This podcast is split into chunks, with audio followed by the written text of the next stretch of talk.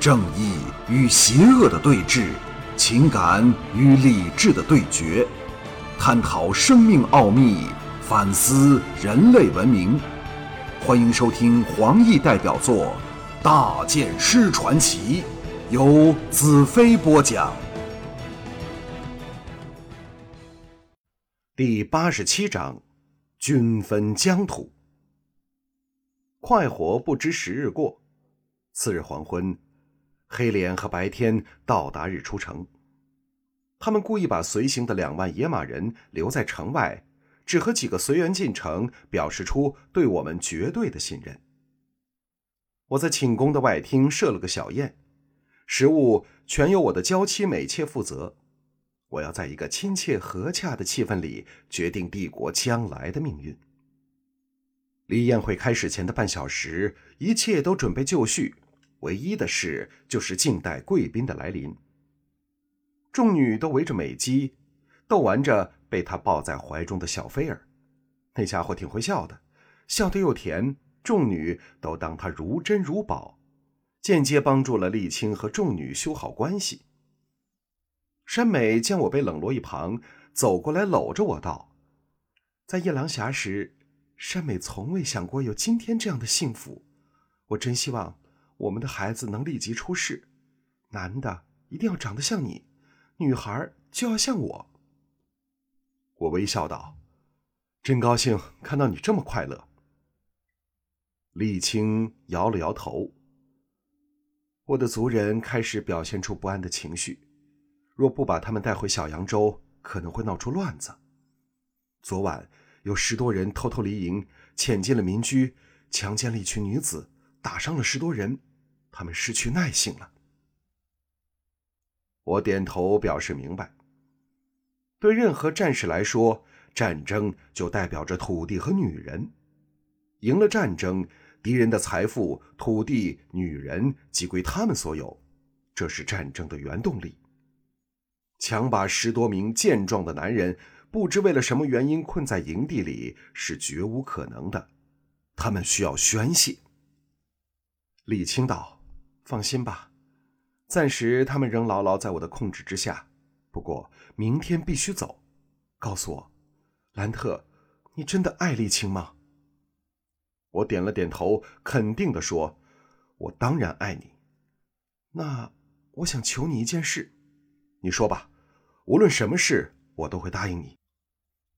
丽青呜咽着道：“我想和你独处一晚，就像那夜在帐幕里。”我轻轻擦去他脸上的热泪，好，我完全同意。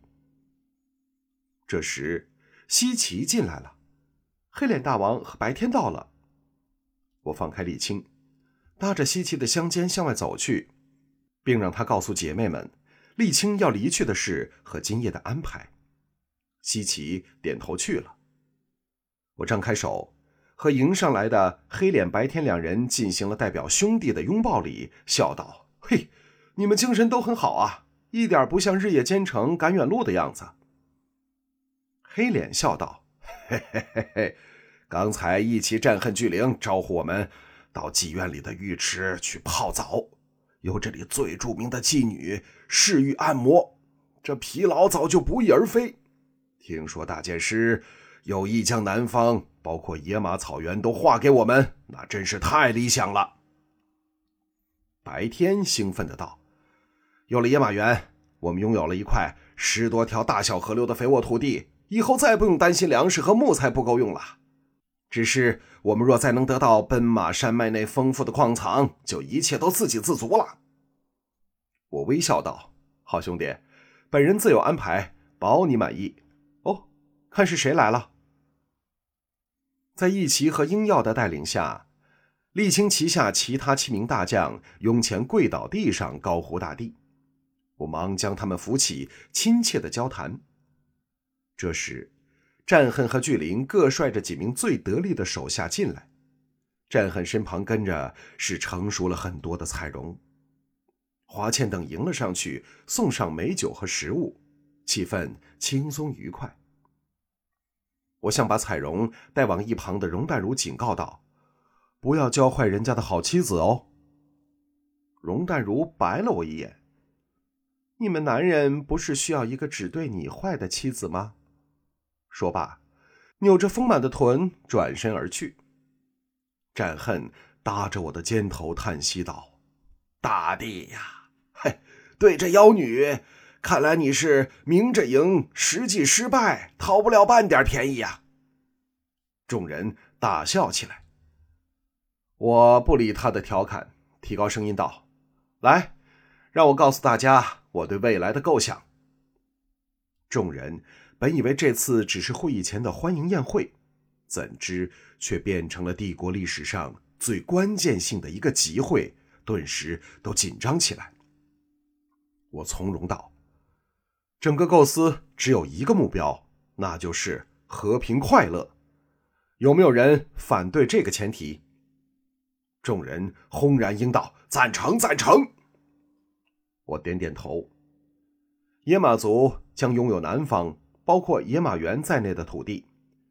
闪灵族除了保持他们的闪灵谷和圣园外，领地会向两面扩展：一是往西，向夜郎峡、连云山和沙漠伸延；另一面是往东，把整幅原始森林纳入版图，还包括了森林外魔女河以西的沃土。众人屏息静气，听着这个决定每个民族未来的重要公布。我向战恨笑道：“你得到的是西面广阔的土地，那是不是你最想要的地方？”战恨感激道：“多谢大剑师完成夜郎族数百年的梦想。我们实在太厌倦沙漠了，只想躲到大地上离沙漠最远的地方，再听不到沙漠中的风声。”我向白丹道：“魔女国保持原状，但不设任何军队，占领大地的核心，四边都和别的国家接壤。真正管制大地的元首会每三年一次在那里举行，而魔女国的元首就是肥军师马元。保护魔女国将是所有人的责任。”众人还是第一次听到“元首会”这个名词，纷纷追问。我先卖个关子，哼。为了让实力平均、互相制衡，我会把帝国一分为二，成为两个独立的国家，各以日出城和望月城为首都，义旗和英耀分任元首。有没有人反对？义旗和英耀两人一呆：“呃啊，你才是我们的领袖啊！”我故意大喝一声：“这是我的命令！”两人赶忙跪倒谢恩。战恨直言道。那你干什么？我们服的就你一个，希望你能统治。我微笑道：“哼，把所有权力集中在一个人手里是件很危险的事，而且会出现继承的问题。”巨灵皱着眉：“可是，一旦发生什么事，谁有能力来平息纷争呢？”我想了想道：“所以我才想了个元首会出来。”由每个国家的元首出席，各国都有自己的内政。如果牵涉到国与国的问题，全由元首会来解决。第一届的元首会就在明天举行，你们要决定疆界的划分、兵力的平衡、国与国之间的交往方式、继承的方法，逐步把国与国连接起来，让人民自由贸易通婚。等有一天连国界都消失的时候，真正的和平也会降临了。黑脸道：“大剑师难道什么都不要吗？”我笑着说：“呵呵，我已经拥有了一切，就是你们这班好兄弟。你们的国就是我的国，你们的家不就是我的家吗？”战恨大喝道：“嗯，不管怎么说，你都是兰特大帝，只要你说出的话，那就是至高无上的法则。”我低声道：“那……”我们找个时间溜到浴池，快活快活。众人先呆了一呆，继而捧腹狂笑。我拍着黑脸的肩头：“只要你有粮有货，连巨灵那沙漠里珍贵的水井都能换来喝喝，还担心什么？生存之道在于互相依赖、互相信任。”黑脸感动的说：“直到今天，我才明白伟人是什么样子。”我振臂高呼：“伟人的工作完毕了，其他的事全由你们协商解决，不要来烦我。”众人欢天喜地的应承着。一起走到我身旁，有点难以启齿的道：“呃，大帝，我要随你回净土。这日出国的元首，我不想当。”我笑了笑：“你担心什么？我会派人把你的净土情人送来给你，好好干吧。当一切安定下来时，可以选一个有能力、有德行的人接替你。那时候，你想到什么地方都可以。”一起给我点醒之后，开心的加入其他的人群里接受祝贺。战恨和巨灵围了过来，表示他们的满意和感激。众女见我闲了下来，一拥而上，纷纷送上香吻祝贺。容淡如道：“我早知道你是这么一个人，幸好你没有把我们连土地一起送出去。”我哈哈大笑，我怎么舍得呢？白丹来到我身旁，没有比大剑士安排的更好的了。最让我有信心的是，现在六国的元首都是好兄弟，只要相互不断通婚和贸易，谁还蠢的去打仗啊？我点了点头，的确是啊，没有战争，人口会疯狂的增加，然后出现新的问题，所以。明天你代表马原去参加元首会时，必须想出控制人口增长的方法。接着我大叫道：“沥青在哪儿？”西岐和山美夹着沥青走了过来。我拉起沥青的手：“有没有兴趣和我共乘飞雪，夜探驻扎在城外的小帐啊？”沥青惊喜道：“真的有个帐目吗？”华倩过来抱着他。郡主的吩咐，华倩当然照办。我拦腰抱起沥青，往大门走去。所到处，没有人不下跪敬礼。